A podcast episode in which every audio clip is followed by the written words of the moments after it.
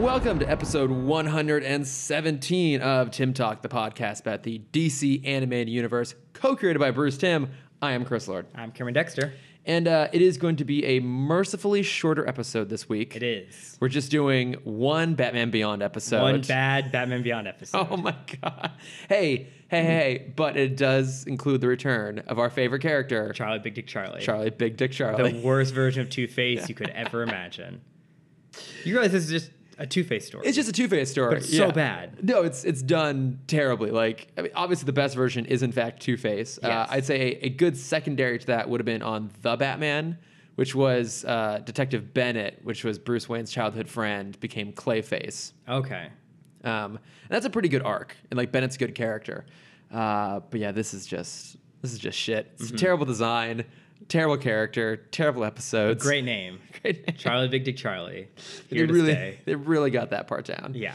Uh, but we do have like a little bit of news. Uh, first off, should we also talk about another ugly character with potentially really terrible show, Sure. which is of course Swamp Thing? Yes. Grumpy Cat, the series. yeah. So we're we're recording this super early. We're recording this on Wednesday because Cameron's got to go out of town. I do. you bastard. Yep. Blame the family. Nah, I get it. Gotta spend that time with family. So, um, but, so the Swamp Thing teaser just came out today. Mm-hmm. Literal hours ago. Yeah. So this is And- like the freshest news you're ever gonna get from us. Yeah. Except for You're listening when to you it a week listen to it, later. it'll be a week Yeah. week off. Uh, Freshest news for us. yes. The freshest take we could give. Uh, and it's bad. It, yeah, I mean it's it's very generic. It's just a swamp and he comes out of it, but as you put it very well, he looks like Grumpy Cat. does, and it's it's very concerning. Uh, one, well, you mentioned beforehand that Swamp Thing's episode numbers were cut from thirteen to ten. Yeah, that just came out today as well. Ah. um, and at least like some of the cast and crew are pretty upset about it. They're like Virginia Madsen, who I forgot was in the show. Surprisingly, she's in the show because she's a great actress. I mean, maybe it's good, probably won't be, but you know, she's not happy about it, obviously, because then it just it it undercuts the effectiveness. I mean, you had. 13 episodes, Glue, you had a very specific story you're trying to tell. Right. To then chop out almost a quarter of that is problematic, to say the a little least. bit. Um, but that's also just concerning for the yeah exactly the quality of the show. Yeah. Um, Which neither of us were probably going to watch, anyways. yeah, and and also this this is the next show for the DC streaming service, but it's the one we've gotten the least of the least information about, and it's Yeah. starting up in five weeks. Yeah. So, you know, we know more about the Harley animated series coming in December than we know about this. We know more. We've seen more about Stargirl than we've seen about this. This is the solo of DC Universe. I think it is. so, because one of the articles I read today was, Maybe Christmas special. Do we want to put it that low yet? ooh, but I think when the Christmas special came out, people were super excited about it because they just wanted More Star any Wars. Star Wars content they could possibly get. That's true. Because at that point, all they had had was the original movie. For some whereas- reason, the executives think that's still how people think. oh god, I know it just fucking baffles me. Any Star Wars is good Star Wars. They seem to have changed their mind a little bit on that because it sounds like after uh, the rise of Skywalker, ugh, we won't be getting any Star Wars movies for a while. But I think Mm-hmm. Just three TV, s- live action TV series and one animated TV series. uh, wait, what are the three live action TV series? Uh, Mandalorian, the Cassian Ando. Oh, Cassian Andor, Alan- right. Yeah, Alan Tudyk. Um, Do we did get they it? announce a third one? I feel like there's been rumors flying around for years about a Kenobi something, Okay, well, I guess officially two, Two. live action TV shows and one animated. but like that's not necessarily the worst thing though. I, we haven't had a Star Wars live action show yet. Oh, Old Republic. That was the other one. Oh, Kotor. Mm-hmm. Right. We don't know if that's going to be a movie or if that's going to be a TV show Mm-hmm. because we know that uh, Ryan Johnson still has a trilogy he's working on, and the creators The Game of Thrones Game of boys. Thrones guys, yeah. So uh, DB Weiss and David Benioff um, are working on something too. I think they're mm, seemingly attached to the Kotor project. That seems to be the, the rumor. People could also just be speculating because it's slightly more in the wheelhouse of Game of Thrones. Mm-hmm. But we know we're getting those. Um, but I mean, I don't have a, I don't know. I think Star Wars might work well on TV. Like I think it absolutely, absolutely. we will. were just talking about the Gendy Tarkovsky Clone Wars animated series that was some people would say the best thing Star Wars I has would ever say made. it's the best thing Star Wars has ever made. it's, incredible. So good. And even the the It- it CGI show gave was me really good. love for Kit Fisto. Oh, Kit Fisto. Yeah, because he was he was a ripped a ripped water boy. Oh, oh, yeah, that's right. He is. Yeah. He's ripped AF. He works much better in animation than he does in live action. Yeah, absolutely. Because I mean, this was this was still practical effects. Yeah, When- he's, when he's in making a, him. a squid dude suit. Yeah, and so you can't make that look normal no matter how much you try. Um, I bet Guillermo del Toro could do it. Guillermo could He- absolutely. yeah, he basically did it twice already. Mm. Well, no, because they were still more humanoid. They didn't have the twelve tentacles from their head. I love that you know specifically it's 12. Is I'm it actually pretty 12? Sure it's twelve or thirteen because you keep a ring on the ninth one to show that you've. For oh god, what is the reason? You you, you have I- a ring you on got one of the this. tentacles for You got some this. reason. I, I researched this years ago. I wish I was still up on my Star Wars knowledge. Okay, looking up Kit Fisto here. Mm-hmm. Uh, da, da, da, da, da. I don't need all of that garbage. Biography. Are we gonna need another? Can we just get camera's to course correction? I, can we just get to the tentacles? Here we go. Are they called tentacles? Or they called something else. I don't know. Uh, but he's also Oh, here we go. okay. Uh, with flexible tentacle tresses Yes. extending from his head, and he has a height of 1.96 meters. Oh, um, but I don't see anything else about the number of them or why he has a ring on one of them. So we can all look forward to another episode of Cameron's course correction Camera's later course on. corrections. But look, I mean, I think I think Star Wars is in a good place in that regards. You know, we also got the the teaser trailer for season seven of the other Clone Wars series, which looks looks great. Um, that looks like it's going to focus a lot on Ahsoka Tano, which I'm all for. She's an awesome character. Uh, love to spend any more time with her that we can. Um, I mean, those look all good, but I think in terms of the the DC universe stuff, you know, one of the worries with them cutting the episode order on Swamp Thing was that this might not be a good sign for DC universe as a whole. And obviously, I hope it continues Same. because if you're a fan of this stuff, which we are, and which if you're listening to this, most likely you are too, it's completely in your wheelhouse. And for what you're getting, it's actually a pretty good price Absolutely. And I, I that I clearly pay for. yes, that everyone on this podcast clearly pays that for. both of us on this podcast pay for willingly. Um, yeah, because especially with, with the announcement of Disney Plus, um, we're gonna have a lot more competition happening in the next two years. Yeah. Warner Brothers already has announced their plans of their, their own streaming service, Mm-hmm. which is going to be uh, all of Warner Media, all of HBO, and all of Turner. Mm-hmm. Because I didn't realize they're now under AT and T as well. Oh yeah. Um, and because you know the the idea for Disney, the reason they can put the streaming service out a little faster is because they're just building it around HBO, not HBO, around Hulu, and Warner can do the same thing, building it around HBO. Yeah. But I feel like that's such a bad idea because, you know, the the interface of DC Universe isn't the best, but No. they give you a lot more options, which is great because you know you Yes. have movies, TVs, movies, TV, comics, and a, a forum for some reason. Yeah, and like all But I, their mean, I get it. I, I've, original I've shows. looked at it every now and then with the, the forum, and, and fans are very excited to talk to one another. Uh-huh. Um, and HBO is good because it can it knows how to handle a lot of different things. Yeah. Um, but you know, combine the two ideas. You know, use what you've learned through DC, keep it up while you're while you're learning. Well, yeah. I hope they keep it going. Yeah, because as you mentioned very prominently at the beginning of this conversation, uh, it's the only way we can watch Static Shock right now. yes, it's the only way we have to watch Static. Still got to figure out Zeta. Yeah. Separate thing. But I mean, it's a good service, and I think.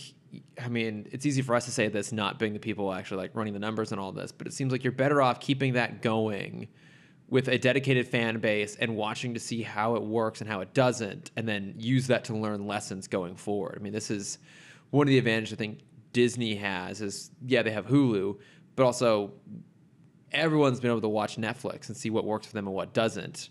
Hmm. And Disney has the capital to then to maybe do something even better with it. So yeah, keep keep DC going for as Mm-hmm. So, long as they can. At least Mm-hmm. Here, here's my question for you, because this is what I've been thinking a lot about with Disney Plus. Do you think for DC Universe it was a bad idea to give us everything up front? oh yeah, Because we did Um, see that huge drop off uh, right around when Titans was ending. maybe maybe it's i mean yeah i guess uh, it's hard to say because you're gonna get people jumping in there and maybe they've already burned through the thing they were most excited about so maybe they wanted to watch batman animated series maybe they wanted to watch static shock maybe there was one person on the planet who really wanted to watch the 1970s shazam tv show Yeah, I'm sure there was. There probably was at least one person out there who wanted to see that And there was that one guy who's like, "There's no Zeta, cancel." that would be maddie and also Yeah. us Yeah, because we need it. But I think it probably didn't help. One, they put everything up front. It didn't help. The Titans was not good. Um, so I think you got some drop off there. It, I think it does help now that they've opened up their comics catalog to everything um, that's older than 12 months. I think that'll help keep people on board or maybe bring some more people back. Because now it basically just becomes their version of Marvel Unlimited. Plus, you get all the TV shows too, which is awesome. But it, it it might hurt them in the long run. So that's something you were concerned with. yeah, that's what I'm concerned with for Disney Plus because we're getting everything up front. Yeah. And, I mean, uh, they said not all Fox, but all Disney classics Yeah. are going up day one. Crazy. That's insane. That's crazy. Um, Now, do you think with Disney they're going to make it hard to share the platform? Maybe that's why they priced it so low. um, Or they didn't announce anything about doing a family pack or anything like that. They have not So- announced anything So one like that. Mm-hmm. presumes it's going to be kind of like a Netflix or an HBO, where you have a number of devices you can link to it. yeah. Uh, yeah, I have no idea what they're going to do about that. Mm-hmm. Uh, I mean, I think It DC, seems like a trap. It's too cheap. it's, it's very, it's definitely too cheap. Yeah. Especially with how much content they're making for it. Yeah. But I think, you know, one of the reasons they can make it cheaper than Netflix is your, like, they already own all that property. Yeah, that's true. So they're not, you know, your seven dollars a month is only going to make the new shows. yeah, yeah, and to just support the platform, Mm-hmm. whatever that entails. But you're right. You're not paying to have a company license other properties. Yeah. So I, I had this idea for a, a how to handle a streaming service like Disney, and I'm curious your take on it. So Mm-hmm. Okay. instead, for movies, not not including TV show TV shows, for movies, how would you feel if instead of getting everything up front, you had a monthly rotation? You'd get 20 to I don't know how many movies Disney owns anymore, Mm-hmm. but we'll we'll say just with animated, you'll get there's 50 no 56 animated movies. 57? should know I this. should know this. I can name them all. Um, Let's pass. We should just do that as a bonus episode one day. Uh, well- Record it and fill it whenever we need some I'll, time. I'll round it up to 60 Disney animated films. All right. So, how would you feel if you got 10 a month for free? And so that would, because you're not going to watch more than 10 movies, in a m 10 Disney movies in a month. Um, and then that rotated every month, but at a discounted price, maybe $4, you could keep that content permanently. So, like if I'm a diehard Lion King fan and I don't want to wait for it to show up every six months, Yeah. I can get it permanently and watch it whenever I want. And that also opens up the idea for people to want to watch new content. It's like, oh, something that I didn't really want come out came out this month. But I remember someone saying that looked okay, so I'll check that out. And then I'll get excited for next month because Tarzan's coming next month. Would that be too weird? I think it would get complicated. And I think I would just get frustrated. Okay. I'd be like, if I'm paying for this service, I just want it all there.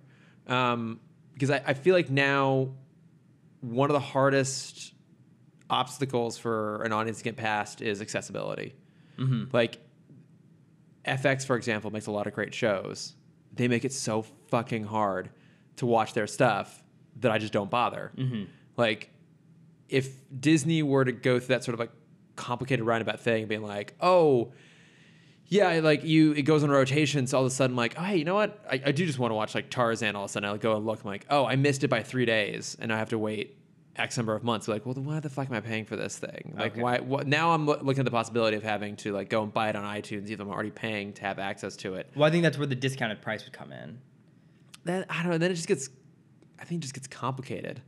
I, I, I see your point about the, the risk of having it all up front is that you people will dip out once Yeah, they've you, you seen lose what they want the to casual see. fan base. Yeah, um, but I think that's worth. Those losses are worth keeping the people who just want to have that stuff all the time, like you or me, who will just Yeah, I, mean, pay. I, I will never pay have that app to off. have access to all of Disney stuff for the rest of our lives.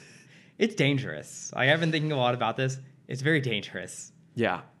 Yeah. I mean it I mean that's that's the thing. This is the new model. And on paper it's great. You think about all the stuff you get access to for a relatively low price.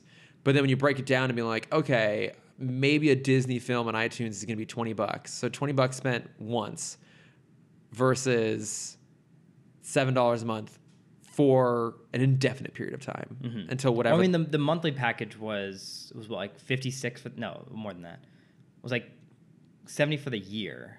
Yeah, yeah. I think it was six ninety nine a month, or yeah, sixty nine ninety nine yeah, for the whole thing. Nice. nice.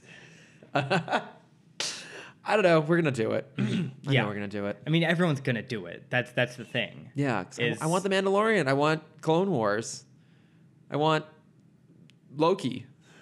Yeah, and I think they're doing a great job um, diversifying the the new content. So Yeah. it's not just we're getting Disney stuff, and it's not just we're getting kids stuff, but we're getting stuff for you know they're targeting our audience or our demographic really well. They're still targeting the younger demographic. They're targeting the Nat Geo demographic. Which they're targeting the Jeff Goldblum demographic, I mean, which who- one might that's- say is that's every- the is the biggest demographic. Everybody is a Jeff Goldblum yeah.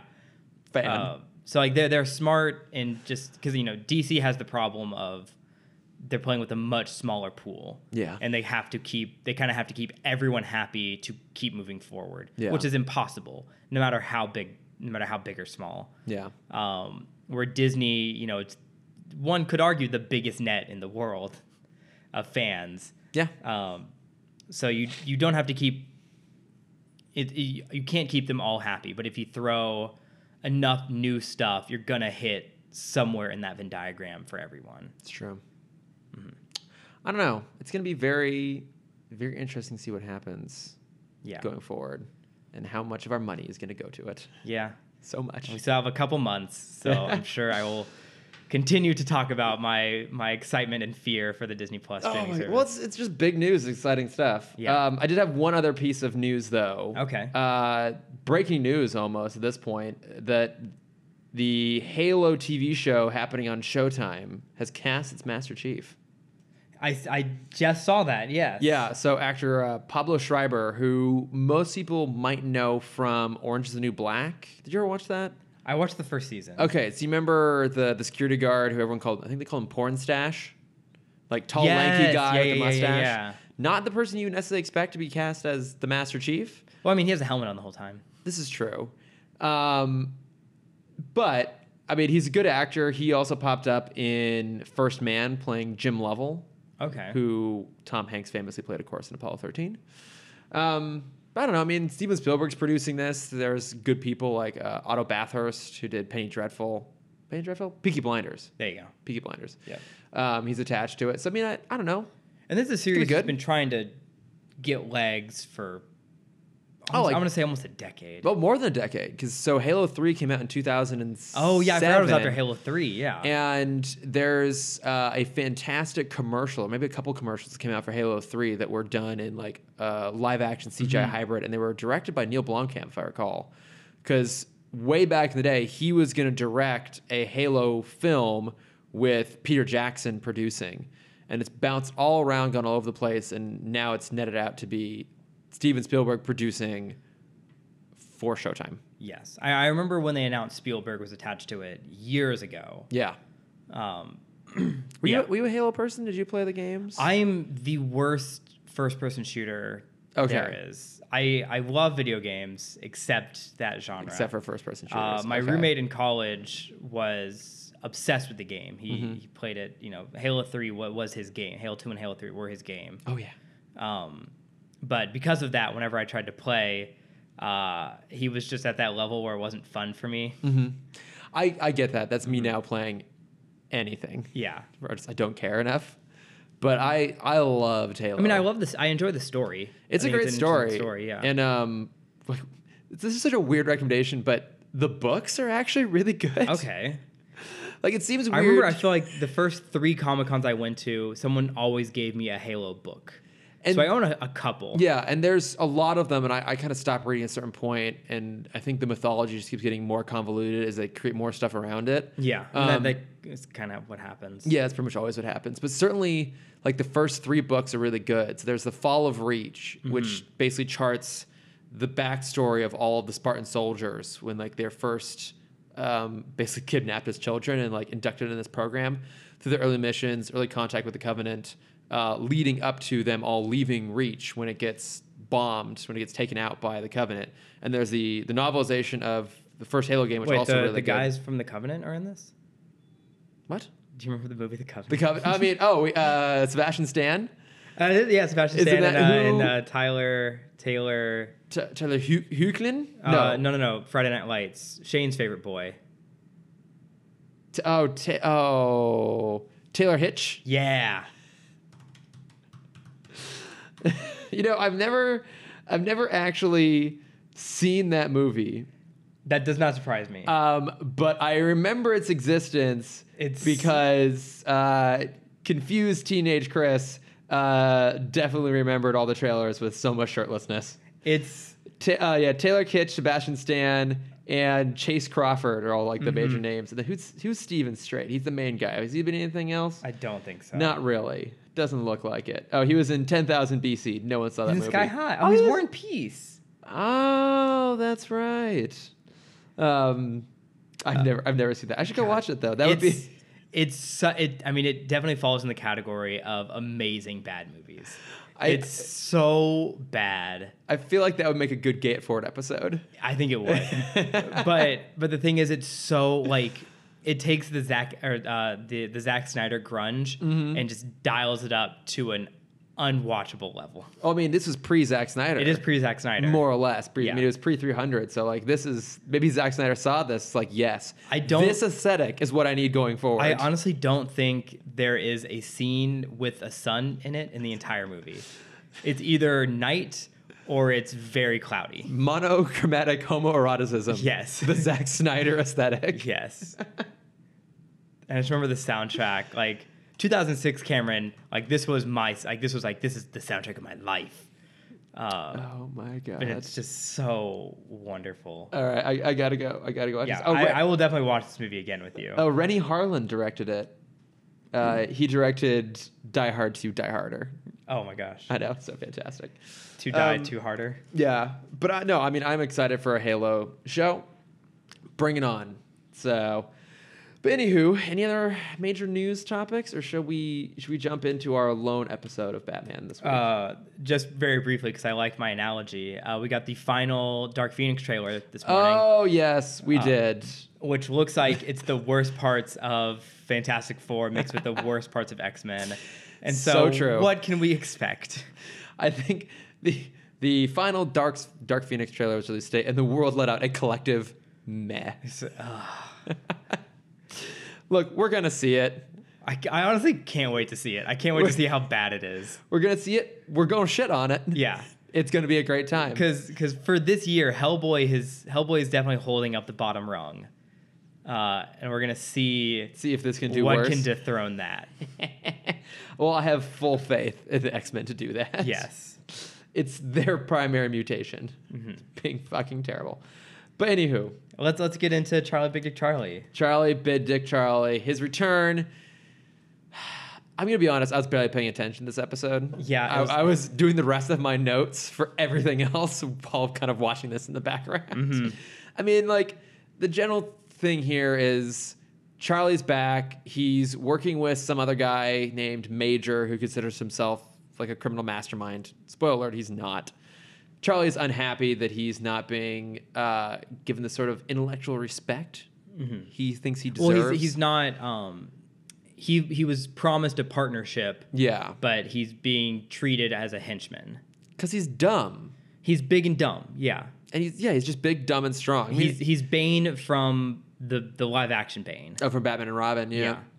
I mean, I guess I guess he's kind of clever because he knows how to manipulate people. Knows how to ma- manipulate Terry and just Terry.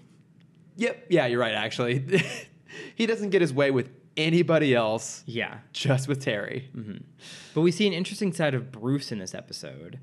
Ah, because yes. this is the first time that I can remember where Bruce doesn't want Terry to act.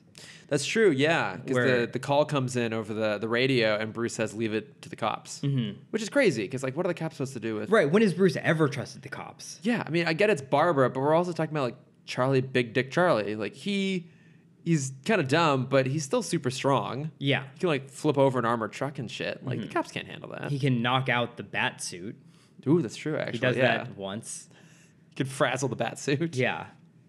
Which honestly, I feel like if you're looking at a screen through those goggles, glasses, Mm-hmm. I feel like you're definitely, you know, that's not a smart thing. Maybe that was, ooh, maybe that was implemented because of um, Spellbinder, What the? where he's not actually looking through the suit. There's a screen, Iron Man style. That was always the case though, Oh, because even in the Spellbinder episode, that first one, Terry fights him because Bruce becomes his eyes. mm-hmm. Right. So Terry's mind is seeing things wrong, but the suit is capturing the visuals accurately. yes. So there's always been the vid link. Plus, I think even in No, no, not not the vidlink. The the uh, inside the bat suit we see when Charlie Big Dick Charlie slams Terry, uh, like Right. the, like the like he like the screen is fuzzy for Terry, Yeah. not for Bruce. But I I mean that POV shot though of the the framed lenses through which Terry looks. That's been around since season one. I mean that's been around since since Spellbinder. That was part of Spellbinder. okay, Like when when we were seeing things from Terry's perspective at any point in the show, we always see it with that framing. And like the Spellbinder p- episode, like Terry's seeing all the hallucinations, but then we also get glimpses of what it actually looks like in reality. Mm-hmm. yeah, but that's in his head, not through the visor. But I'm saying that existed before Spellbinder. okay, okay. Like the suit was always designed this way, that sort of Iron Man style, which it's not really the best idea now, Mm-hmm. it's is dumb. it? Yeah, it's very dumb. because like the suit has a lot of problems. It gets knocked out a lot, especially in this later season, So when that and it happens, constantly gets ripped apart. you are blind. Yeah, Not good. yeah. Where is the camera? What if someone just covers it up? I mean, where's the camera on the Iron Man suit? That's true. Yeah, where? Yeah, where's where? I, the bat suit makes no goddamn sense. Do you think Tony? I mean, I know Tony does this. He he makes the camera a little bit higher than his eye line so he can feel taller. not not much. Not not to a disorienting level. Right. Just like like two inches. But I mean, beyond the lift he's already getting from wearing around perpetual rocket boots. yeah, he you know he can make those boots thinner if he wants, but he he enjoys the height. Yeah, He enjoys feeling taller. You know, especially when Thor came in with his like eight foot godliness. Um, he's like the next suit had like an extra an extra level of platform.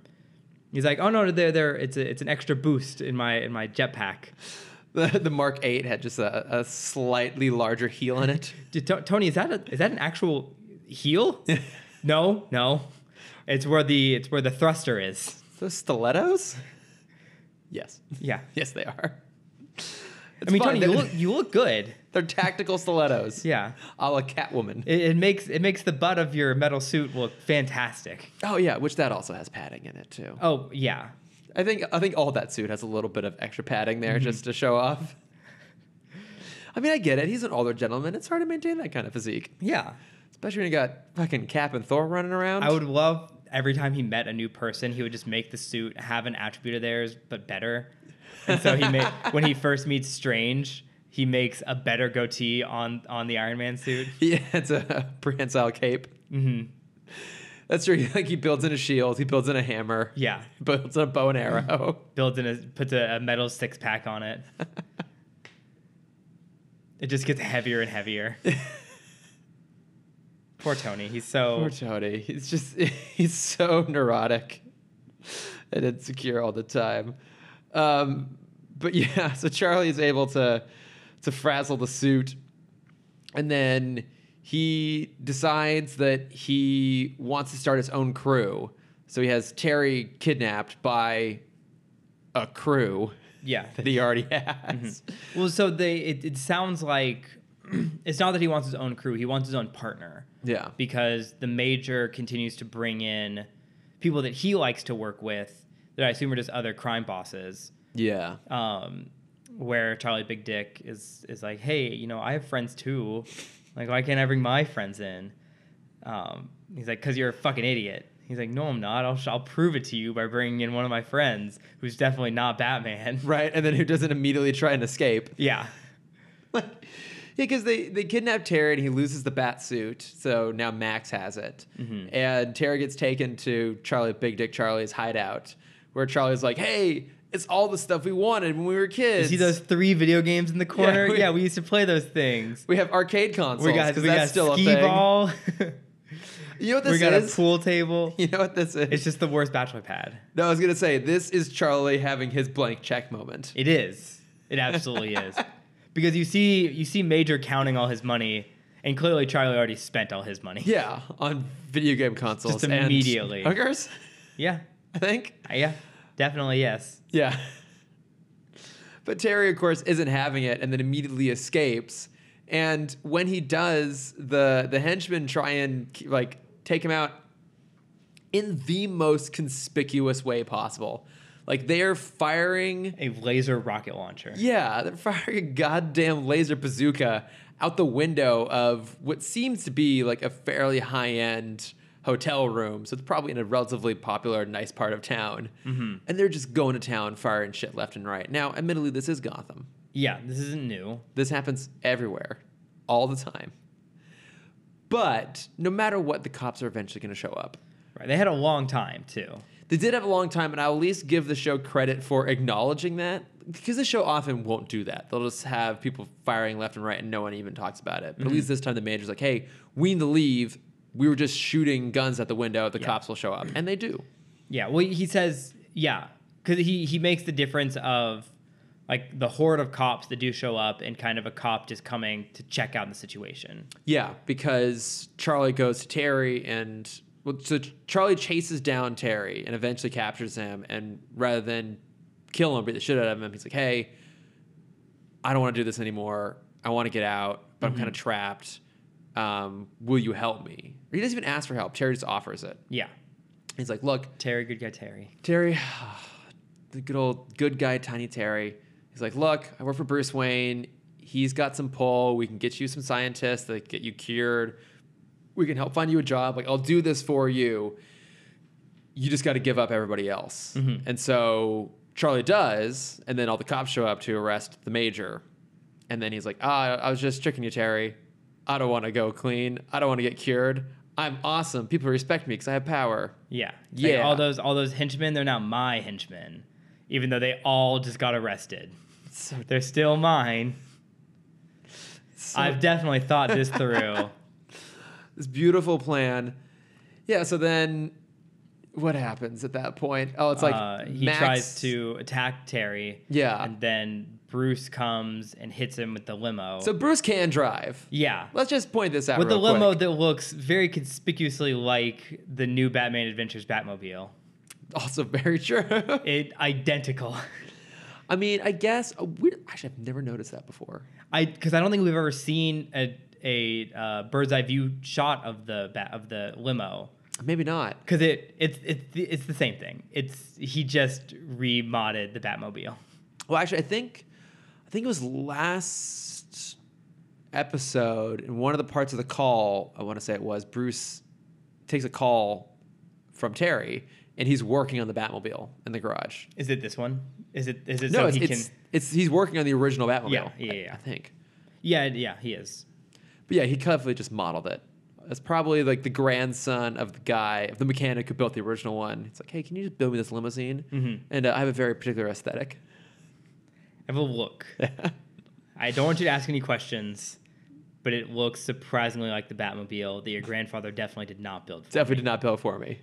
Don't worry about the blueprints that say his name. Don't worry about the bat emblem on the steering wheel. Yeah, that's just it's it's my my family crest. the Don't worry about the thruster pack on the back. Mm-hmm. It's fine. machine guns, you know, safety. Gotham's a scary place. Eject your seats. It's all good. It, you know, it's when you know, in case I have a heart attack and I need to make it to the hospital as fast as possible, I need an ejector seat. yeah.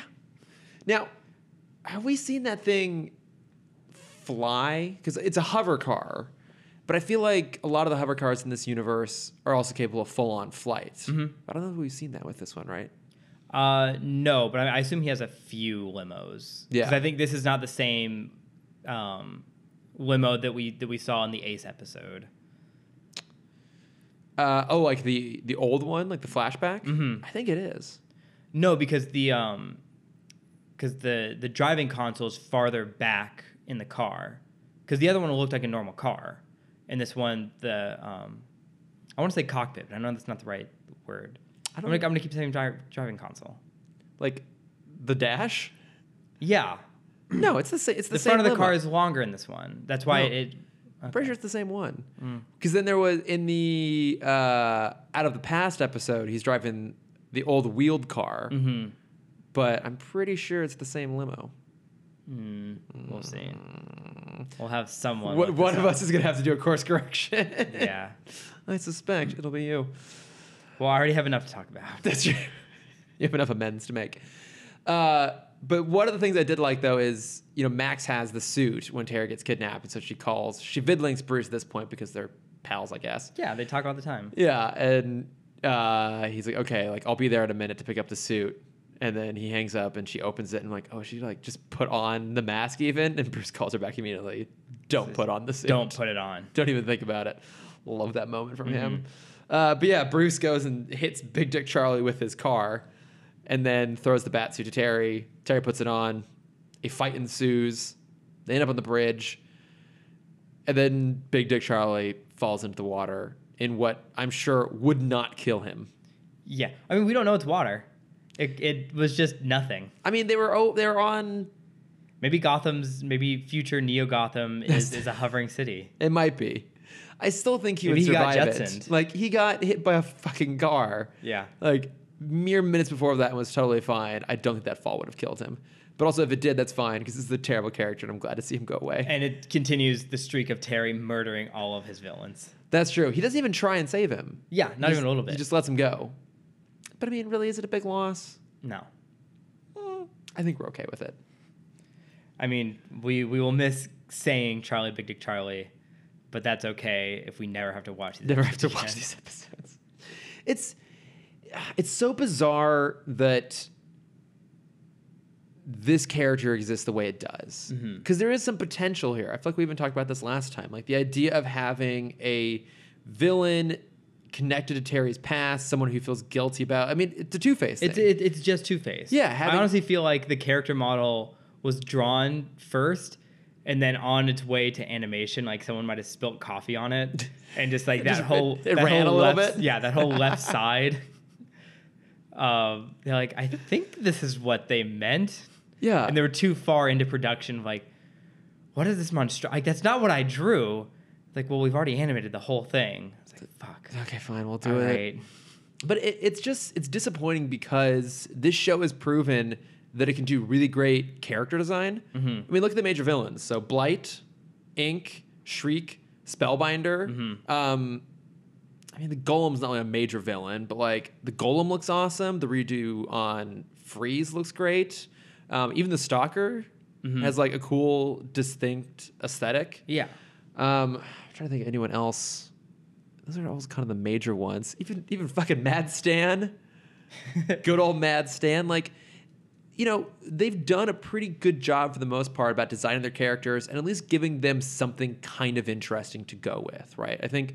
And having motivation. Yeah, like Ink is the most fleshed out, obviously, because she has the most appearances. But you know, even up until her last primary episode, we were getting kind of new twists and turns on her. I mean, she's definitely the closest to a classic BTOS villain arc as we've gotten. But I mean, the Freeze episode is amazing. They do a great job with him. Um, you know, even Shriek's motivation, you know, it's kind of always revenge driven, but it shifts a little bit each time we see him. Um, you know, kind of same with Mm-hmm. Spellbinder too. Like they're good, they're good about making the villains feel dynamic. from a design, from a character perspective, this is just such a weird waste. It's like a really grotesque design, a waste of some good potential. Why he's in it twice, I have no fucking Mm-hmm. I, clue. yeah, I was very surprised when he popped back up in this episode. Well, because like, what what does this add that the other episode didn't address? I mean, I think it it hardens Terry a bit. Like I Okay. know unfortunately there's only 4 episodes left, so we can't really play off of that idea. yeah, Um but I think it's this is an episode if they handled it better, it could have been um Bruce seeing the situation and making sure Terry doesn't follow a path similar to his where in actuality Terry just becomes more like Bruce at the end of this. Yeah. Becomes a little more cold Mm, yeah. a little more closed off to everyone around him, a little less trustworthy of everything. Um, and Bruce doing everything he can to make sure that doesn't happen. Actually, yeah, that would be really interesting to see Bruce try and save Terry from that sort of cynicism. Yeah, kind of learning from Nightwing, like Mm-hmm. how he handled the. Because, you know, he's had four other opportunities to make this better. Yeah, that's true. Uh, he knows what works, what doesn't at this point.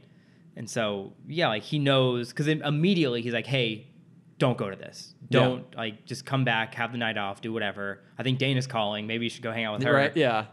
Actually, that that would have been cool. Yeah, if if he had been going really far, or maybe even if he had um, deliberately withheld that Charlie had escaped from Terry. Yeah, Been- almost make it a combination of Robin's Reckoning and Two Face. Yeah. Yeah, that'd be a really good idea. Of like, look, Bruce knows that Charlie, Big Dick Charlie, has escaped.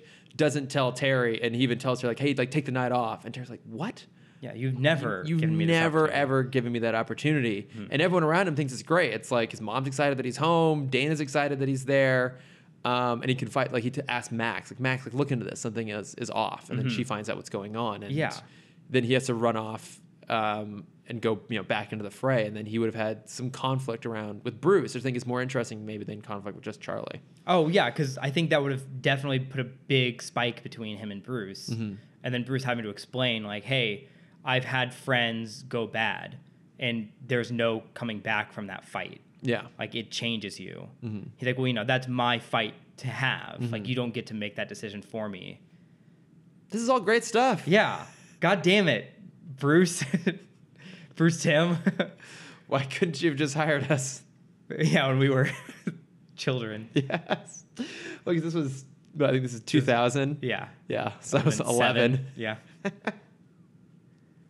we were precocious we knew what we were talking about back then Mm-hmm. We knew how to create drama. yeah uh, but yeah overall i thought this was pretty pretty Subpar. pretty flat. Yeah, Yeah. it's definitely not going to be on our short lists. We could definitely cut out Charlie Big Dick Charlie from the, the Unfortunately. critical canon here. Oh Unfortunately, Charlie Big Dick Charlie is not going to make the Off he cut. Uh, goes. Uh, any other thoughts on this? Uh, I think that's about it. Okay. Uh, well, we're also going to do what I've been promising we would do for a while. We're going to spend a little bit of time talking about Captain Marvel Oh, again that's because right. I finally went and rewatched it You yesterday. did. Liked it much better, much better the second time around. Good. Um, As did I. Yeah, I think I, I ultimately think the biggest problem with this movie is the first act. The first act is really boring. Like it, it's kind of trying to dump us in in media res, but it's also having to fill in a, l- quite a bit of exposition.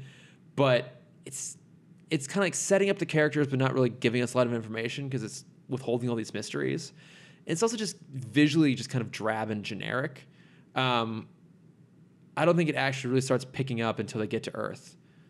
Yes, absolutely. I think the part where she's captured on the scroll ship, like that that sort of playback montage, I liked a little bit more the second time around. Yeah, because it's it's it's fun. Like I think when we when it was for me at least when I first watched it, I wanted to feel more like not energy, but more kind of tense. I wanted to feel more pressure.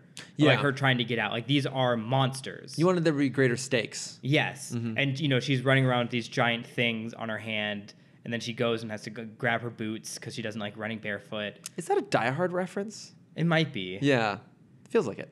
We'll say it is. Yeah, I'm. Cool Uh, with but yeah, you know, it, it feels like it's it should be a sense of tension for the viewer, and it's not. And the second time through, you're like, oh no, this is this is kind of funny. Like this is that. yeah, uh, you- we get it's our first glimpse at seeing how strong Carol is. This is true. Yeah, really seeing that power come through a little bit. Um, but yeah, well, I mean, once they get on Earth, it's really it's. I'm not gonna say it's pacey necessarily. Like it has slow points, but I wasn't bored. Like I was rewatching, I was bored up till they get to Earth. But then from that point on, it's it's pretty good actually. It's really good. And again, we talked about this last time, but it, the chemistry between her and Fury is like It's so good. it's so so good. Mm-hmm. Um, And it, I think we might have brought this up when we did our review. It's it's great when you see a uh, platonic relationship in in film. yeah, 'cause we don't get that very often. almost almost never. No. Um, oh yeah, because we talked about this I think on the Shazam episode too. That both Shazam and Captain Marvel are all about friendships Yeah. and like family and relationships, and not about romance, which is nice because like that's how things happen. Mm-hmm. Um, I don't. know, Did you have any more? Like, I have other little thoughts here, but I also remembered I was gonna try and pull up some of the the stuff people sent us about the movie, which I forgot to do Uh, beforehand. well, so. I was I think I told you this before. I was very dumb and erased all my notes. you know they're probably still on there. You know that, no, right? because I I don't make a new note every time. I have the same Tim Talk um, note page and just just go back and you know just erase everything and add new notes because you know I'm dumb like that. but I, I- I vaguely remember all the all the things. Uh, I got very nitpicky in my, in my second time viewing because Okay. one of my one of my questions you did. That's right. You had a lot of very specific things. Yeah, one of my nitpicks was when they're on the first alien planet hunting down the scrolls. yeah. Why can't they understand the natives? If they have universal translators. Yes, Okay, that's fair. because that doesn't make sense. I mean, it- no, it doesn't. My m- me trying to justify that it could be that the universal universal translator only works for a certain level of civilization, and maybe they're just too primitive to translate. Um, but then you know that whole illusion's kind of broken when they pull a gun out. Yeah, that's- there's that. Mhm. Uh, I'm just making some notes here about who I Um, want to talk about. Um, I mean, this is initially where the the question of how is flying work. It started with this episode, with this movie. but this one it makes sense.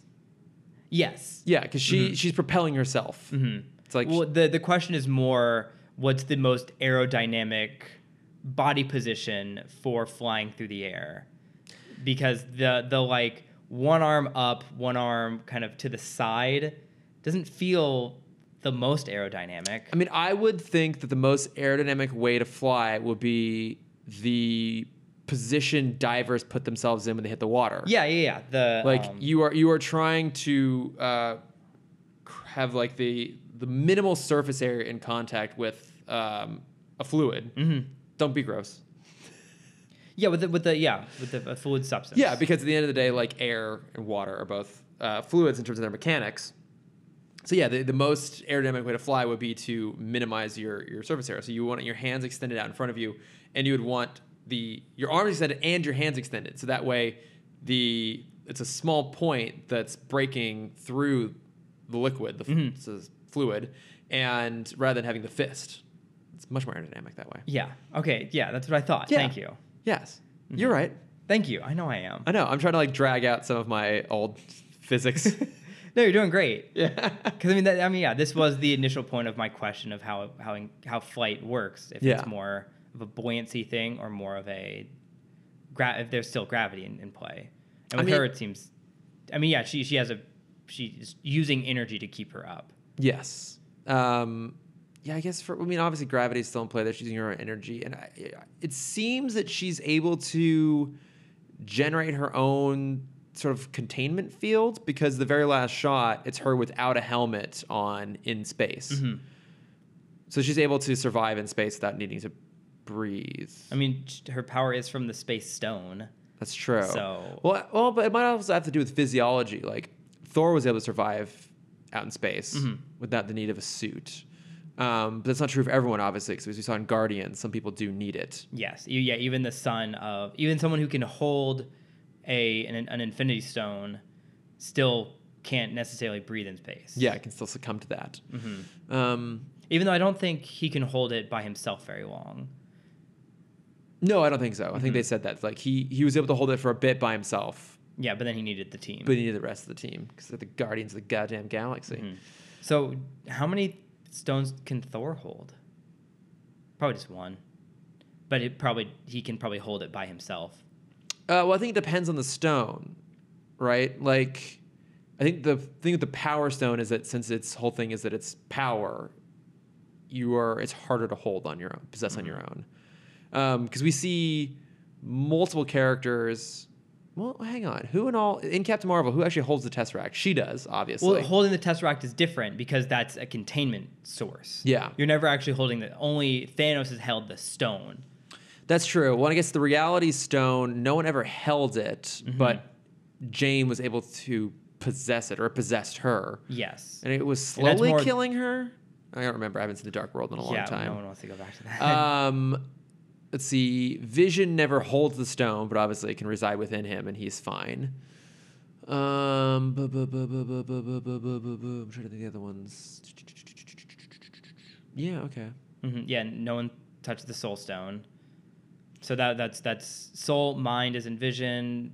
Tesseract holds space, power we've seen, reality we've seen. Time. Time is in yeah, is in another containment field. We never see him directly touch. Ah, I think in Infinity War he does because he has it hidden in a pocket dimension. oh, that's right. yeah, because Thanos destroys the um, was it the Eye of The Eye of Agamotto. Thank you.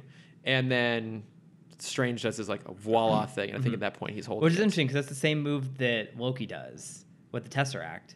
oh, that's Do you think true. it's the same pocket dimension? I think it is. Yeah, How much stuff is in there? it's it's kind of like the room of requirement from Harry Potter. It's just the pocket dimension of requirement. Mm-hmm. Yeah. whatever you need it to be, it will be. there was a there was a really funny I know you don't you don't play D and D, but there's a really funny D and D joke that a moderator a, a, a, um, a dungeon master was talking about uh, where you could have two pocket dimensions in the same universe, Mm-hmm. and if they ever collided, it would blow up the universe they were being held in. Um, Why? I, I don't That remember. doesn't make sense. Um, so he was talking about in a campaign he had um, he was trying they were trying to capture a beast, and so they tied a bag of infinite holding to an arrow, and he shot it at the beast, and he rolled uh, a nat one, which is the worst thing you can roll. Mm-hmm. Uh, and so that the bag of holding went into another bag of holding, and it just caused the entire universe to blow up, and everyone died. And the whole campaign ended. Yeah. Mm. that's pretty fantastic, actually. See, I, you had me completely tuned out until the very end of that Where story. I'm everyone- like, yeah. oh, that's a cool story, actually. Oh, this is why D&D I know it, is it took clever. a, it took a minute of setup to get to the, the fun part of that story. the whole And I think campaign that's the problem. explodes. That's the whole problem with D and D is everything takes a bit of setup before the fun starts. Yeah, but I do love that idea that like through chance, Yeah. that situation can come about, and the whole campaign gets ruined, Mm-hmm. and all the characters. Like if they start a new campaign, it'd have to be new characters. Yeah, that's new character, new fantastic. world. That's 'cause the whole fantastic. world is gone. I I love that actually. I love that they accidentally broke their D and D world. Yeah. that's awesome. the power of the nat one. Yeah. Um, but no, I, I think like the big thing I really noticed this time around was how much I liked Carol's arc. Mm-hmm. And I think again it helps once you already know it, you can like look at these things. But you know, she basically spends um so much of her life that we see through flashback plus her time in the the Kree Star Force basically being um told by everybody else, in particular men, who she should be. Like what kind of person she should be, how she should do things, you know, don't feel, use your head. Um, basically, they're all trying to make her adhere to the rules that they've established Right. right? Um, you know, it's like her dad getting after her for like, oh, you shouldn't be driving so crazy, or you know, when she's in the training camp jumping through the ropes, it's all like the male cadets that are making fun of her, and she keeps sort of like failing because she is trying to make herself fit into a world where the rules have been set by men essentially Man's world. yeah, and like at the very, you know, it takes the course of the film, but especially her uh, relationship with Maria Rambo, who reminds her like, no, you are this incredible person on your own. That by the end, when she breaks free, she's like, oh, I'm no longer going to try and fit into your your established rules, Mm-hmm. and that kind of culminates in that fantastic moment where Jude Law like. You know, puts the gun away. he's like, Okay, now fight me on my terms. She's like, no. She just No, fuck blasts you, him. It's like, it's I won't my do this anymore. Yeah. Um, and being able to pick up on that more thoroughly, knowing that trajectory roughly, and then seeing the signposts, made me really appreciate it that much more. Mm-hmm. Yeah, I, I completely agree.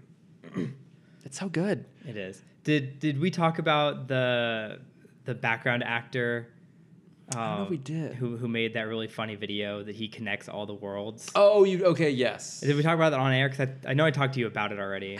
Maybe if not, re- I'll, I'll remind do us. it very briefly if we have talked about it before. Um, there was a, a, an actor who's who's been a background actor in a bunch of things, Mhm. and so he made a video. I assume it's his reel, Yeah. but the joke video about how he connects every universe of film ever. Mm-hmm. Uh, and so he's in. He's one of the. Um, in, in the scene where she keeps falling from the ropes and military Okay. he's he's in that scene uh, and so he like shows that he shows that he's like in the background of price is right and like they're connected and he's in the background of of some other you know like um like this is us he's in, in that and like it's, it's all connected So And it's, it's a fantastic. very clever thing Yeah. for a background actor You got them all together. hmm Um, Mm. it's very funny I, I I recommend everyone go and find that because it's send me the I'll uh, chuckle. send it to me and I'll, I'll put it in Mhm. the show notes. Um, what was I gonna say? Oh, but I, I think some of the moments that didn't land for me the first time landed harder the second time around. So in particular, when uh, they've gone up to Marvel's lab and she's been captured and she's once again put into the um, Supreme Intelligence. Uh, that montage of her standing up the first time around, it just didn't quite gel for me for whatever reason. It definitely did this time. Mm-hmm. Maybe because again, I was a little more in tune to her arc. Um, but certainly, when we see her like fully powered up for the first time. Again, it's a trailer shot, but it worked for me. This It's such a time around. good scene. My, It is my- a really My good problem shot. with that one is the music didn't match the visuals I'd agree with that. Yeah, because I wanted they there's like a, a three minute stint because I, I know like the I'm just a girl song is about to start, yeah, but that's so late in this fight. That I Yeah. there, there's time for a whole nother song before that starts, and like you know the score is good, but I feel like you need a better punch when she first comes to full power. Yeah, and and Marvel's oftentimes really really good at that. Mm-hmm. Um, you know, you, you look at I mean, I think one of the best examples is Thor Ragnarok when he he finally kind of like refines his powers and it cuts back to immigrant song like bringing that song back around from the beginning like him once again at full strength and when he's like slowly heading It's such towards a the good bridge from the scene. side and all the lightning is around him like it's a perfect pairing of visuals and music or you know they've gotten really good about strategically inserting the avengers theme in places you think Mm-hmm. about like the first reveal of cap in infinity war um, i mean going back even all the way to the very beginning of the uh, you know i am iron man and cutting to the music there like they've gotten really good at that Yeah. and i would agree that um, they don't make that as much of a moment as maybe they could have Yeah, because it's I mean it's a huge moment, and especially all through her standing up, you can you, you can do a good build up song, yeah and then she's like, you know, I don't need you. she crash she crushes it, and then you start the headbanger, yeah and because then it then it's like a full action scene for the next couple minutes. It's her running through the building. It's them trying. It's the the Kree trying no, the scrolls trying to escape at the same time. Um, that's when uh, the cat eats the people. oh yeah Um, goose the flurkin yeah, Goose, thank you. It's like there's so much action happening there, and the music just doesn't match the intensity of what's happening on screen. And that that's, I think that was kind of my biggest problem with, with that scene. Maybe in the whole movie, that was my biggest problem. Is is they had great song. Like the second time listening through, I appreciated the soundtrack a lot more, same but it just needed like two more song songs. I'd agree with that. Yeah, it it needed just a little bit more. Um, so okay, here here's a thought about the MCU in general. Okay. For me, pretty much all of these movies, the more I watch them, the more I appreciate them. Yes. Like I will come out of them being like, that was fine. I'll go back to them like, actually no, that was like really, really good. Like I think maybe this one for me had like a greater delta than some of the other ones. Like I definitely liked Infinity War coming out of it the first time, despite all the fucking tweens around us. Um, but well, I think I think that plays a big part and something that I, I talk about a lot, but that's theater experience. Mm-hmm. Mm-hmm. theater experience does make a huge difference. Yeah, you especially out here, have to, yes, because you know having one person can ruin a movie. absolutely. And because that was my thing with Shazam. One of the things that drove me crazy when watching it for the first time was we were right in front of the walkway to get in and out, Mm-hmm. and all I could do because there were so many people getting up throughout that movie. Yeah. and that's also why I sit so far forward is so I don't see those people. That actually does kind of. and there was there was a group they're like for the first 20 minutes of the movie there's a group of like five or six people just walking back and forth constantly. yeah, and i couldn't i couldn't w- focus on the movie at all because i'm just like just sit the fuck down I know. Just focus. and it's not even you know that's something that's not even meant to be distracting but like i'm But it can be. yeah But do you, do you and think? what was the movie we saw oh lego movie 2 where the the woman behind us was was narrating narrating the whole thing for Oh, herself Yeah, that was particularly bad. Yeah. Mm-hmm. Also, the movie was not particularly good. But do you do you think with Marvel like that they are so good at what they do that you can't really appreciate it in one viewing? um i Or do you, I think that's part of it. I think uh, we can't help but put expectations on films, this is true? um, and you know we we look forward to these movies for months, sometimes years. Yeah, and not many of them can live up to those standards. it's true. I think Infinity War for me was the closest a film has ever come to live up to standards. That that movie because I, I- I've mentioned that I did my strategic rewatch here, and that movie fell under like I think I ended up listing it as one of my favorites. Let me, let me go back. and- Mm-hmm. I think it, yeah, it's, it's top three for me. Um, MCU. Okay, yeah, I put it under my favorites category. Okay, now I gotta think about. Okay, I would definitely put. Okay, I'm, I'm adding Captain Marvel here. I'm gonna throw this in in my enjoy. Yeah, I would I would say that. So I have it broken down to favorites, movies that I love, enjoy, good, and okay.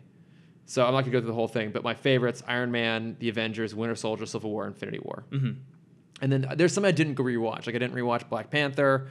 I didn't rewatch Doctor Strange. Um, those would probably fall some like I think Black Panther might be a love. Doctor Strange is probably an enjoy. Um, the lowest on my list right now is Iron Man three.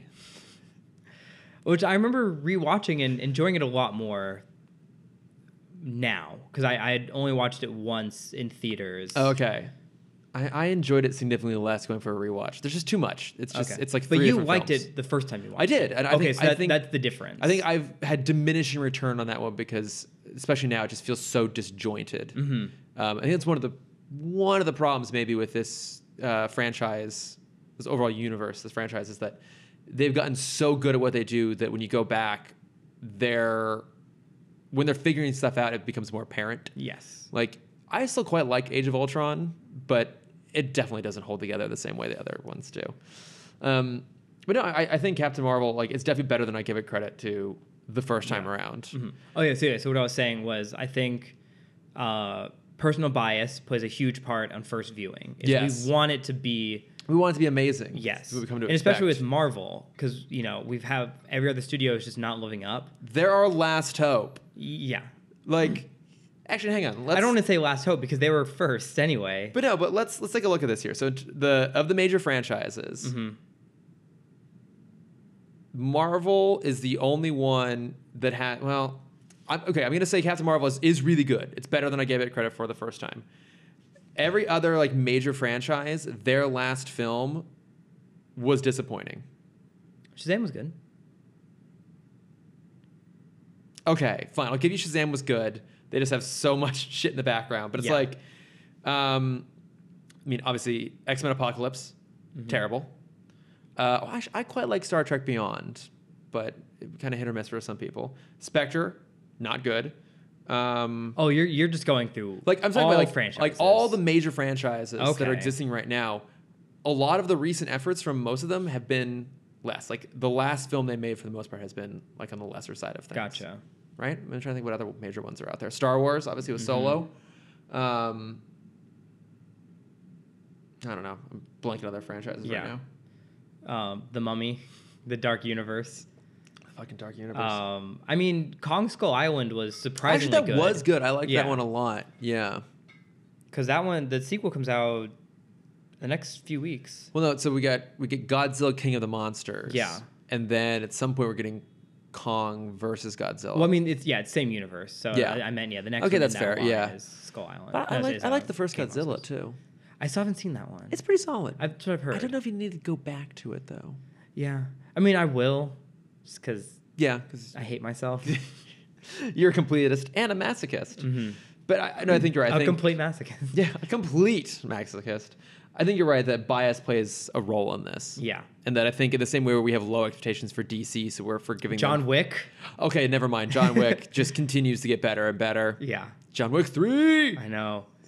Uh, sorry, you were saying. Oh, it's just I think with Marvel, our expectations are always so high, so they come in a little bit lesser the first time. So I think Mm-hmm. and pretty, then once once we kind of balance out expectations, Yeah. Then like, okay, yeah, it's better than I expected.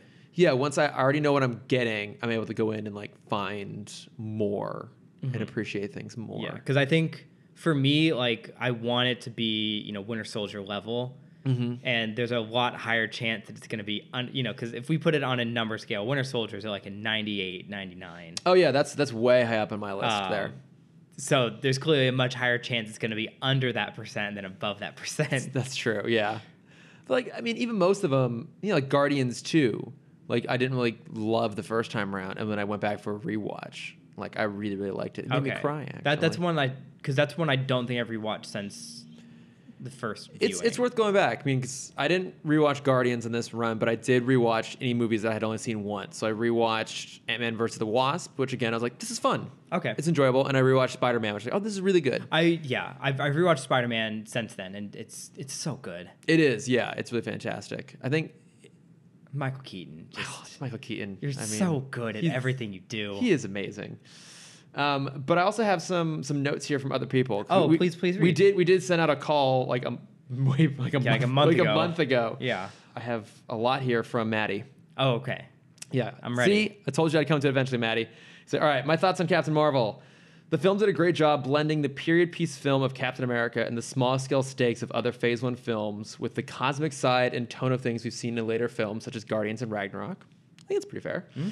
Um, I don't think the story was so much about the mystery aspect you guys kept returning to, but more or less the humanity of Carol herself and that being reflected through the skull scroll, excuse me, twist. I think people had preconceived notions about both Carol and the Scrolls going in, and this crushed both of those. Also, very fair. Uh, before the film came out, Brie Larson kept being criticized for showing lack of emotion, but all throughout the film, we see her exhibit emotions ranging from joy to confusion to grief over her loss, etc. Uh, I find it fascinating how the film dealt with both the trope that women are over emotional as well that they don't show enough emotion and need to smile more. To me, it didn't feel like it beat one over the head with it, but it laid out the puzzle pieces for the more toxic side of the fandom to hopefully realize that their approach to how women should act is absurd. Uh, the soundtrack was fan fucking tastic, and I couldn't help but smile with every musical cue, and definitely had to stop myself from singing along at times. I think that's all very fair. Yes. Um, and then let's see what else we got here. They did such a good job tying together the continuity of the pre-established universe between making Marvel part of Project Pegasus, which Tony confirmed his father would be a part of in Iron Man 2. Oh, did he? I don't remember that. That's cool. And was also uh, where the Tesseract was housed, the Avengers, Carol being transformed from uh, with Kree blood in a similar manner to Coulson in Agents of S.H.I.E.L.D., E her power inhibitor being similar to the one used in S.H.I.E.L.D., Coulson on actually coming into contact with Kree and thus keeping his surprise of their existence and shield intact. Didn't even think about that either.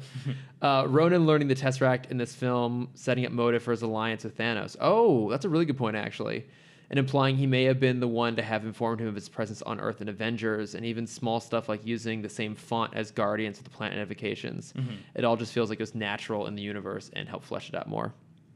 I didn't even think about that actually. That that would tee up Ronan to be the person potentially who tipped off Thanos. Yeah, and set that whole thing in motion. Anyways, Well, yeah, he's a little crybaby. he got Who got- a who got his little- ass he kicked got by a his a little bit girl. crybaby. Yeah. Well, and they're also setting up maybe his return in a Captain Marvel two, were it set between Between the yeah, because he he blew up in Guardians. Well, that yeah, and then also, but at the end of hard to it, bring he's that like, back. "We're we're gonna come back for the weapon." The guy's like, "Oh, the tesseract." He's like, "No, no, no, for the woman." Mm-hmm. So that it's where we might see her go up against him again at some point, which I'm fine with that. I like Lee Pace; Yeah. he's cool. Um, okay, there's more here. What if we didn't know this, but in Guardians One, Carol was on that planet that um that that um Ronan was so Xandar? yeah Mm-hmm. Oh, the where the Nova Corps is. if she were, Then yeah, she clearly would have. she would have just jumped into the fight. She could, Mm-hmm. have, yeah. I mean, she because they were fighting against one of those accuser ships Mm-hmm. in Guardians and having a hard time taking it down. She took out two of them with barely batting an eye. Yeah, So that, that's very true. I think she might be off somewhere else, uh, being shoehorned. But in a- he, he's trying to get her attention. yeah, that's true. Yeah, I, I would love to see him return. I think the crew are interesting. So, okay, there's still more. Okay. I get that some of the humor could feel overplayed, like the slow, no connection joke uh, used three times, like the dial up sort of thing. Um, but at the same time, that's how those scenes would have played out realistically. Fair. Uh, I suppose that they could have cut out the uh, collect call one, but slow internet and slow loading literally needs to be there. Other than the one repetitious jokes, the humor was great without feeling like the forced quippy stuff Marvel's been known for.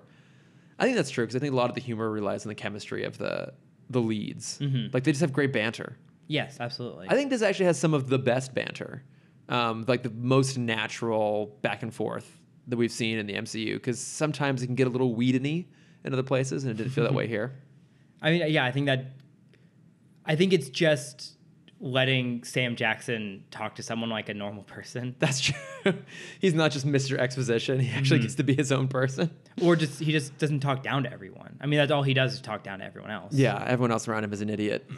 He got to be the, the idiot this time. Right, but Which but is still fun. think he's the smartest one. Yeah. and that's what makes it so fun. I think that's what makes the banter fun. Yeah. is there's not the same power struggle that's in most conversations where one is trying to overpower the other. Mm-hmm. It's one is trying to prove how much power they have without realizing how much power the other one has. Yeah, there's like a mutual respect thing going on there. Yeah. Right from the beginning. Like they both recognize their limitations, but also their strengths and just like develop a trust really quickly, Mm-hmm. which is fun. Uh, let's see. The homages to 90s culture were so fun without being on the nose, like her uh, Veers to Star Command homage to Toy Story. I didn't even think about that. Oh yeah, yeah, yeah. Yeah. Um, or the dogfight being almost exactly out of Independence Day. Very true. Both which came out in '96. That, uh, the movie yeah, takes good place. point. And uh, God damn it, I loved that they said continuity be damned and threw in the Mallrats joke, despite Stan literally talking about his hand in Spider-Man, Hulk, Fantastic Four, and X-Men in that film. Uh, it's super touching that the first cameo after he passed is a reference to his first film cameo, which is true. Yeah, And when I ba- went back and watched the and second one might time, say his best film cameo, and by some I say me. by you, never actually seen Mallrats. It's it's. I think it's worth a watch. Mm-hmm. I'll, I'll have to go back and check it out at some point. I like Kevin Smith.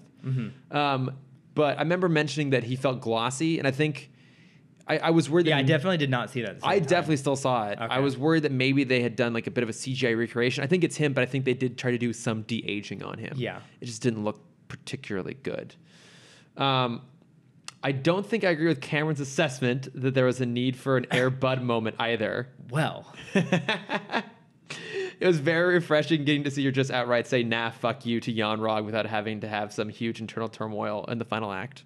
Mm-hmm. What was you, what was the moment you wanted to have the the Air Bud? I didn't want it in the final scene. I wanted it when she first realizes who she is. Oh, okay. Mhm. And it, even even on second viewing, I did see the story a little clearer, clearer. Um, but still, I want since they both messed with her memory, I just wanted like a few little snippets of when she's because it's all happening in her head uh, when she's remembering everything, but just snipping in the memories that um, the Cree put in her. Yeah. Where it's, you know, she sees a Cree ship, and then for like a few frames, it, it switches between a Cree ship and a scroll ship. And you, you see her like still fighting the two forces. Even Okay, just very like, briefly. Still and going then- back and forth. Yeah. And then ending with her fully accepting the truth. Oh, okay. Because that's still a very hard thing for her to. I, I understand that, that we're playing way too much into the mystery of it all, but it for a mind movie like this, like that's still such a big part for her to just reject everything that's in her head. The only thing that's in her head, she has no memories of before this moment, so that's all she has to remember. Okay, like she she kind of abandons everything a little bit quickly. Yes. and I think just even if it's just a few seconds of not struggle, but like having to over, you know, having to override the memory she already has, where we see, you know, the Kree ship jumps to a scroll ship, jumps back to a Kree ship. We see Yonrog come out. No, we I think we see the scroll come out, and then it ends with Yonrog. Mm-hmm. Um, and then she's like, "Okay, yeah, th- this this is real." Okay, yeah, I could see something like that. Mm-hmm. just something for Not her- something even like super overplayed. Literally Yeah. just frames of of like a data glitch. Yeah, just yeah, okay, yeah, like having that, h- not just showing that scene as it actually happened when it comes out the second time, but actually have like on screen visually the transition of like all the pieces are starting to fall into play. Yes. Like she sees the scroll and then it's realized like, oh, it's not actually that. It's gonna be Yanrog. Mm-hmm. Mm. Okay, yeah, I can see Yeah. that. Yeah. Also, there should be a newspaper. Um, A newspaper. Airbud. Yes, Yeah. absolutely. He beats the dog with a newspaper. Yanrog okay, should Everett. be in clown makeup. Would it make sense for the person not shape not shapeshifting to be in makeup? No, but he's gonna. he was coming from his nephew's party. There was oh, is there more? Yeah, there's more. Mm-hmm. Okay. Uh, also, well, I get where you're coming from with hoping that there were lesbian undertones with Maria, but I think it was refreshing that there was no love interest subplot to the film. Agreed. Uh, the whole plot was all about Carol defining herself and throwing in romantic subplots would have just taken away from that. Also agreed. As for Secret Invasion, four scrolls came to Earth. Only three ended up accounted for by the end. Uh, Talos Scrollson, which is a fantastic name, and Scroll Knight, the Science Guy, aka Scroll Carol. Good, good.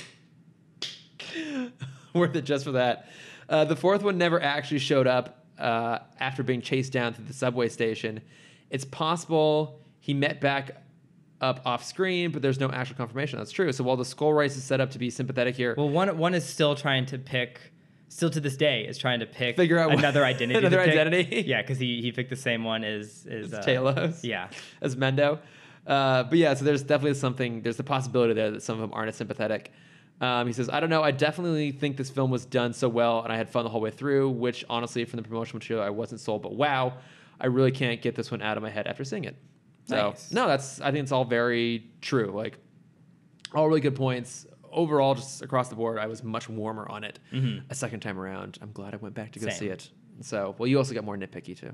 I but did. also understandable. But but that that was more just like me questioning the film being made and less the story of it. Yeah. Because I think the other nitpick was um, we see when scrolls transform, they also can transform their clothes. Yo, but yeah. when when Scrollson dies in the car wreck, He's still in he turned his skin turns back to scroll, but he's still wearing Coulson's suit. Yeah. Also, I noticed this time around that randomly uh, Talos, when he shows up in Louisiana, is wearing his normal scroll attire, but then also a blazer. Yeah, I was like, what? that's just Minot, which is what he brought Why? to set that day. It's his lucky blazer. Yeah. Uh, but there was one other scene that I think is definitely is meant for the rewatch because it it, it really gives a, a bigger emotional punch, Mm-hmm. and it's when they first make it onto Marvel's ship. Um, we don't know the motivation for anyone except for getting the the, the energy source, the tesseract. Yeah. But when Mendo walks on board, he picks up a baseball and runs into the yes. next room, Yeah, I noticed that too. Yeah. which didn't make sense on first viewing. But then you realize it's because he knows his kid is there. Yeah. I, I think these movies are made so intricately Mm-hmm. that I think they're kind of designed to be seen multiple times. I think I think there might be a scene, maybe just a couple seconds of something in the beginning with Mendo. Not not to give it away, because I like the idea that, that he's looking for his kid, yeah. but maybe something about like we have to find the others. Mm-hmm. Just just one other just small little nod that like he has he has other plans. Here's something else. at like yeah, stake like here. the energy source is his main priority, but there's something he's not telling us. Like, Yeah. there's something he's still hiding from Carol. Because then that would then that would kind of you know make the audience still a little like questiony with the scrolls. Oh, okay. Like you you want him to be a little bit suspect. We you want us as an audience to know that maybe he has some other agenda as Mm-hmm. they're heading to this lab without knowing what it is. yes, I I, I get- want this film to be a mystery. I, am sorry. I get I get that. I think that would have undercut much. the emotional arc um, when because I think at that point Carol is inclined to want to believe him. Um, you know, like certainly after realizing that her her memories were fake and that the scrolls weren't the villain all along. You know, certainly she's carrying around that guilt. Um, and so I think when they show up on Marvel's lab, I think at Mm-hmm. that point she already kind of wants to believe him. And I think maybe that works a little bit better for her to be gearing up towards a more empathetic moment than rather than once again being like proven wrong but being Yeah. suspicious. Okay, I agree with that. So, um, but yeah, that's that's like lots of other notes on Captain Marvel here. But Yeah. again, a, a much better second time around. Agree. So, okay, uh, real quick, we have some other notes from friends. Perfect. Uh, all right, actually, I got a question for you here, Cameron. Oh, no. all right, so Daniel Calcano, I think I said that right, uh, on Twitter was asking. Uh, basically, he was tagging the DC universe. He's like, "What are the chances you can get George Newbern to re-record the Superman part in The Call?" Um, to offer it up on DC Universe. Uh, he's always been a little bit put off by Christopher McDonald voice of Superman. He wanted to know what our thoughts were if we would like to see uh, the voice performance in The Call, the episode we just did, redone with George Newbern from Justice League rather than keeping it as Christopher McDonald. Um, I d- don't really care. No? Really? Not that? No? No, I'm sorry. I mean, like, I I can visual. I mean, I'm a much more visual person than an audio person. Yeah. So if I see the character, they all kind of sound the same in my head. hmm Um, or I'll, I'll kind of put my own in internally. I put my own voice on it. Okay, so you didn't find it like distracting that it was a different person. Not really. Okay. See, I'm actually glad they did that because and we forgot to mention this last week, but that voice actor, Christopher McDonald, voiced Jor-El in Oh. the pilot for Superman the Animated Series. That's awesome. So the idea of Clark just kind of getting older and older, and then Yeah, our Kryptonian is maturing. exactly, yeah, like bringing some kind of some elements of his, his father in there. Uh, I actually quite like that Okay. thing in there. Oh, yeah, I like that a lot now. Yeah. Yeah, we should have mentioned it last week. I forgot, but I think I actually like that voice performance, and uh, so there you go, Daniel. I would keep it. Mm. That was for me. That's for both of us. Okay. He just wanted to know what we thought, Okay. but I already saw the questions. I was throwing it to you. Great. Okay. Um, and then another thing, real fast, more stuff from Maddie here. Good old Maddie. Uh, I don't think we ever actually talked about all the connections between Justice League versus the Fatal Five and Harley Quinn, right? We were trying to figure them out in the episode, but I don't think we ever went back and actually listed them because he sent us all the connection points. Between Fatal Five and Justice League, and then uh, and Batman and Harley Quinn, right? Because like the two post DCAU films that may be set in that continuity, Gotcha. we were speculating, oh, are they both in there? What's going on? Okay. Um, and so he said, uh, for Batman and Harley Quinn, not only are the character models reused, but Hal was first introduced as a current DC. Okay, yeah, right, yeah, uh, as a current DCAU Lantern via that film. I'll buy it in a Super Babes Easter egg. Oh, I don't know what that is, um, which is a pretty weak connection. Da, da, da, da, da. Uh, oh, the Argus, they have the same uniforms. He says, Pudding night is Arkham and is Thursday. The clown loves pudding. Harley constantly refers to Joker as Puddin. Joker loves Harley, so why is it Pudding night on Arkham? Because it's Thursday. Mm-hmm. I get it. And I guess Bruce Tibbs said in the comment said in the commentary, this is kind of weird since the last time we saw her, she was a good guy and now she's a bad guy in regards to jumping from one to the other. Yeah. Um, but yeah, so, I mean, I, I think those are definitely connected. Gotcha. And then he also had a recommendation for you in terms of talking about how things fly, which I forgot to mention last time, but I watched his recommendation. We'll talk about it in Bat Plugs, Okay. which is happening right now. Cameron, what are your Bat Plugs? I oh my god, I did not prepare for this. Sorry. How did you not prepare for that? I forgot we did it every time for the past 116 episodes. Okay, well, I'm going to go ahead and jump in then. Please do. So Maddie's recommendation was for us, you in particular, to Okay. check out the episode of Ask the Storybots, which is a kids show, a kids educational program on Netflix. Uh, and there's an episode all about how airplanes fly, where Kevin Smith guest stars in it. Oh. And so basically, like the structure of this show is that they'll record an actual like live action child asking a question like how do airplanes fly and then these little animated characters like try and figure it out and they can't figure it on their own they jump into the real world to go and get an answer gotcha. so like oh well why don't we go talk to this like super awesome guy this very like superman-esque character played by kevin smith because he can fly he'll know how airplanes fly so they go and talk to him and the cool thing is is they actually explain to kids how superheroes can fly on screen. Like they explain that Kevin Smith is just like laying on top of a couple of green screen stools and then they edit around him to make it look like he's flying. okay. Which is kind of cool that they would explain that to kids because I remember Yeah, break their hopes and dreams are always possible. well, but I think what it might actually be a reference to is even just really obtusely is I don't know if you recall from um, "Won't You Be My Neighbor." Mm-hmm. I want to say it was in this. Maybe I saw it somewhere else, but that was the thing that Mr. Rogers got really upset about. Was like there was some kid who either k- accidentally killed himself or got really hurt Yeah, 'cause trying he to jumped fly. out a second second story window. Yeah, because of the movie Superman. Because the kids didn't realize that's something you couldn't do. And so, like, this is a show now explaining to young kids how things that are impossible in the real world can still be seen on camera, which I thought was kind of fun. Mm-hmm. Okay. Um, but they actually do a really good explanation of how airplanes fly. Like, they break it down into the four forces of like lift, gravity, drag, and thrust. Nice. And I was like, this is actually like a really, really good version of like explaining. Oh, is that is that Bernoulli? yeah, Bernoulli's principle. Yeah, Bernoulli's principle. Yeah, I was, I was quite impressed with it. Mm-hmm. Way, so way to pull that word back out. I know, right? It's buried in there, Yeah. deep in the bowels of my brain. Um, but yeah, good poll, Maddie. Also, how did you find this show? so curious. Uh, so that's one of my uh, one of my plugs. Also, it's weird because Judy Greer voices one of the main characters, Aw. and whenever I think of her as a voice actor, I just think of Cheryl on Archer. And these are two very different characters, and there's I some, don't think there's so. some mental Are disconnect. they there going to for do me. the same crossover like they did with Bob's Burgers? Oh, that'd be so good. Yeah, I don't think your character on Ask the Storybots is getting paddled. She's but- not. Uh, she's not a, an aspiring country singer. Oh, that's such a. It's not a great season, but those songs are fantastic. Mm-hmm. Uh, so those are mine. I also watched Edge of Seventeen. I love that movie. It's really, really good. yeah. yeah. It's Haley um, Seinfeld and uh, Woody Harrelson. Yeah, it's. I mean, it's.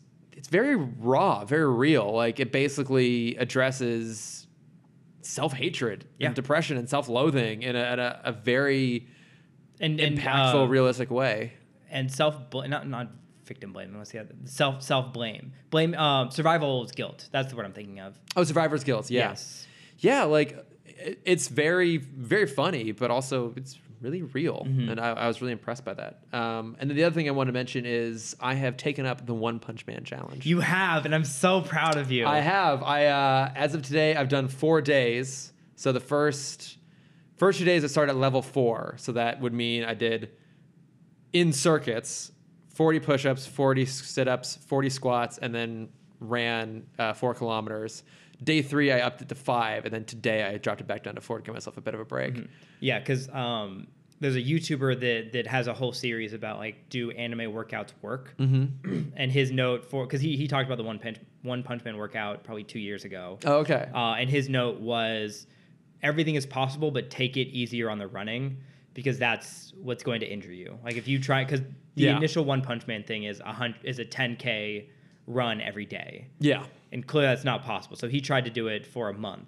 And he said he made it like a week and a half when his legs were just like not even just giving out on him, like he was getting like horrible shin splints Yeah. uh, and like horrible ankle pain. Yes, th- I mean that is definitely it. It's like be smart about it. So the how this I'd say kind of started to go viral was this guy in Singapore, um, Sean Shea, who decided he was going to undertake this, and I think he started at like level four or 5 But I like that methodology of like start out by doing it in increments and build up towards it because you're absolutely right. Like I'm not a super active runner, so I definitely start out low, like take it easy, and then there's a couple act- like stretches I do. Like there's a really good um, way to s- not get shin splints, where basically like you stand on a, a step with your toes hanging over there, and you just like bounce your feet up and down Yeah. for a minute.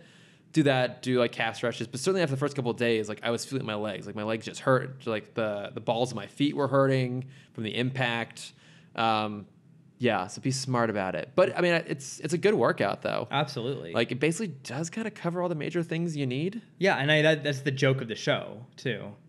Is he's he's the ultimate fighter. Like no one, he's he's stronger than anyone in the world, and so you have this giant monster coming up to him. It's like, how did you gain this strength? Yeah. and he has a, a disciple who's following his every word. He's like, I have to know how you became this this monster. He's like, oh, I did something no man should ever try. I did hundred push-ups, hundred sit-ups, hundred squats, and a 10k run every day. Yeah. And I'm like, "Hey, but that, that's just a normal workout. Like, how did that? Yeah. Like, that doesn't explain anything. it's a pretty tough workout though. Mm-hmm. It's doing it. So I'm actually I'm gonna try and do it for the whole 30 day thing. yeah. So If Oh, yeah. you want other, I have I have other anime workouts. If you want to I'm good. Mm. grow grow your Yep. grow your uh, workout regime after this. fine. I also have a really fantastic app that I normally use that I'm taking a break from. So Okay. I, kind of miss it. I kind of miss going to the gym a little bit. There's, there's Kenichi's workout. No, we there's don't need Ipo's to. No, workout. don't need to do it. Don't need to go there. Unless those are your plugs. no. Um, no, so so in, in a similar worse vein than Edge of Seventeen, I watched um, what is it called? The Perfect Date. Oh, Mm-hmm. wait. Worse vein. I mean, Edge of Seventeen's really good. Yeah. Perfect Date's good, but not not to that level. Is it just like it seems like it'd be a bit breezier?